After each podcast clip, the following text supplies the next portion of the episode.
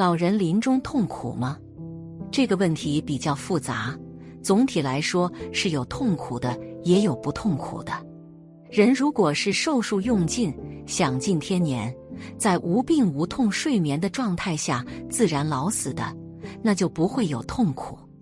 就像有的高寿老人也没什么疾病，在沙发上看电视，看着看着不知不觉睡着了就过世了；或者有的老人很安详的躺床上去睡觉，然后去世了。这样过世都是没有痛苦的，这就是一种很大的福报。临终没有病痛，自然而死，得到了善终。以这种方式死去是很安详的，是幸福的死法。家人不应过度悲伤。老人已经活够了他应活的岁数了，老人是有福之人呐。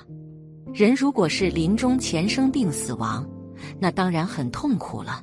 有的肠子坏了，长期不能吃饭。有的烂脚烂手，浑身腐烂，流脓发臭；有的肚子痛到彻夜，浑身冒汗；有的肚子胀得像篮球那么大；有的肺坏掉了，呼吸都像胸口压着千斤石头一样困难，又发不出声音，不能告诉子女，只能在喉咙里痛苦的哼哼，连爬到窗户的力气都没有。这种死法，你说痛苦不痛苦？去世之前插着各种管子。在绝望和恐惧中等待死亡到来，因突发性疾病而死亡的大部分人都会在临死前挣扎，这种挣扎的力道很猛。在床上过世的老人能把被子、衣服撕烂，肢体扭曲，甚至有骨折现象。农村常见的导致老人过世的情况还有失温，冬季突然大降温，往往会有老人过世。他们身体制造热量的能力跟不上环境带走的温度，有不少老人在临终前被冻醒，但体力不支，最多调整个姿势就没了力气，然后活活冻死。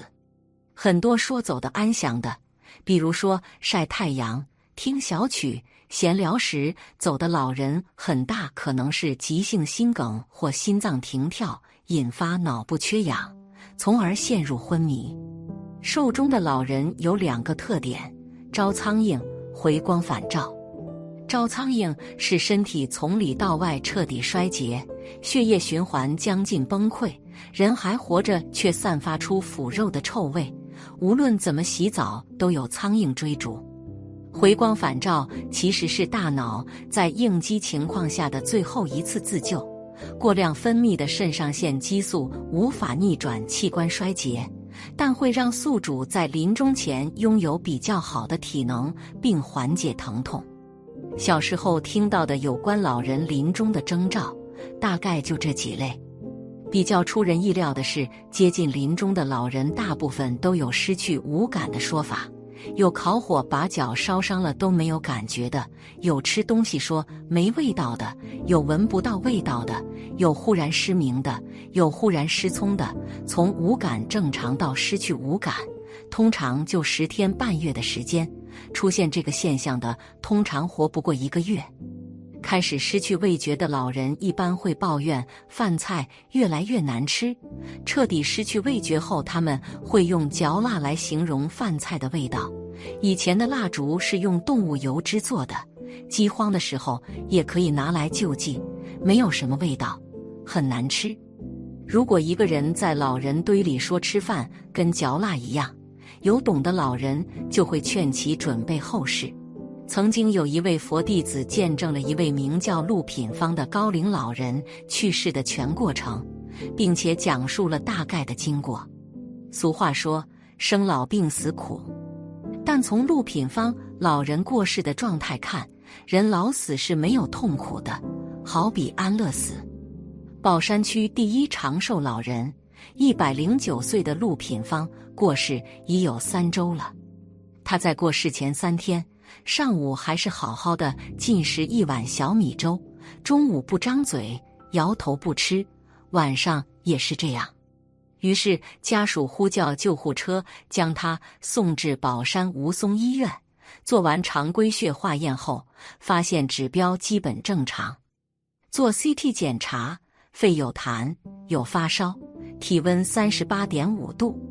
进入医院一个晚上，吊点滴消炎，体温正常，三十六点八度，血压下降至低压十五，高压四十五，开始深睡了。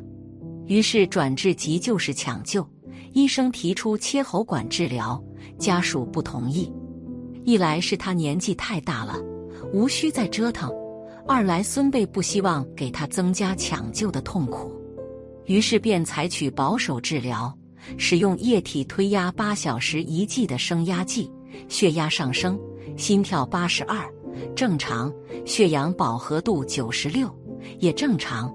此时老人深睡昏迷了，呼吸平稳，眼睛没有睁开，直至第三天中午。嘴巴张开，似乎想吃食物，于是孙辈把他扶起，喂水、喂米糊，张嘴进食十几口。傍晚也喂了少量米糊。医院有位护士开玩笑说：“陆品芳老人是崇明人，岛上的，要走在家里的。”当天晚上，家属叫救护车送老人回家。因为没有电梯，救护人员用担架把他担上二楼。期间可能是动作过大，老人叫了两声“哎呦哎呦”，家属让服务人员小心点、慢点，放在他自己的床上，给他扶起喂水，然后他正常睡下，眼睛没有睁开。半夜里去看他，呼吸正常、平稳。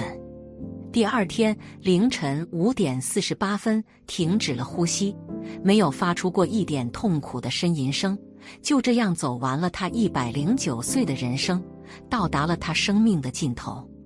葬礼在宝山洋行火葬场举行，前来送行的有孙子孙媳、曾孙、孙女、孙女婿、曾外孙，晚辈们出席，采取一条龙服务，使用了乐队为他送行。简单而庄重，费用共计两万元左右。他的墓地在乐谱安息陵园，与他的儿子、儿媳三人同葬。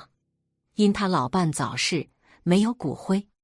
古人讲人的福报是指五福：第一是长寿，第二是富贵，第三是康宁，第四是有德，第五是善终。拥有这五福是人生中最健康的状态。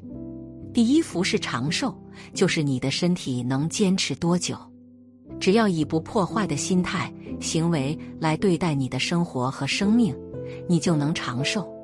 吃的东西不能破坏自然，有些人贪吃，把毒也吃进去了，例如非典、疯牛病、禽流感等。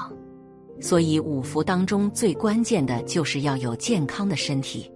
而想要健康的身体，想要长寿，就要有一个健康的饮食观念，一个健康的理念，不要把整个社会环境破坏掉。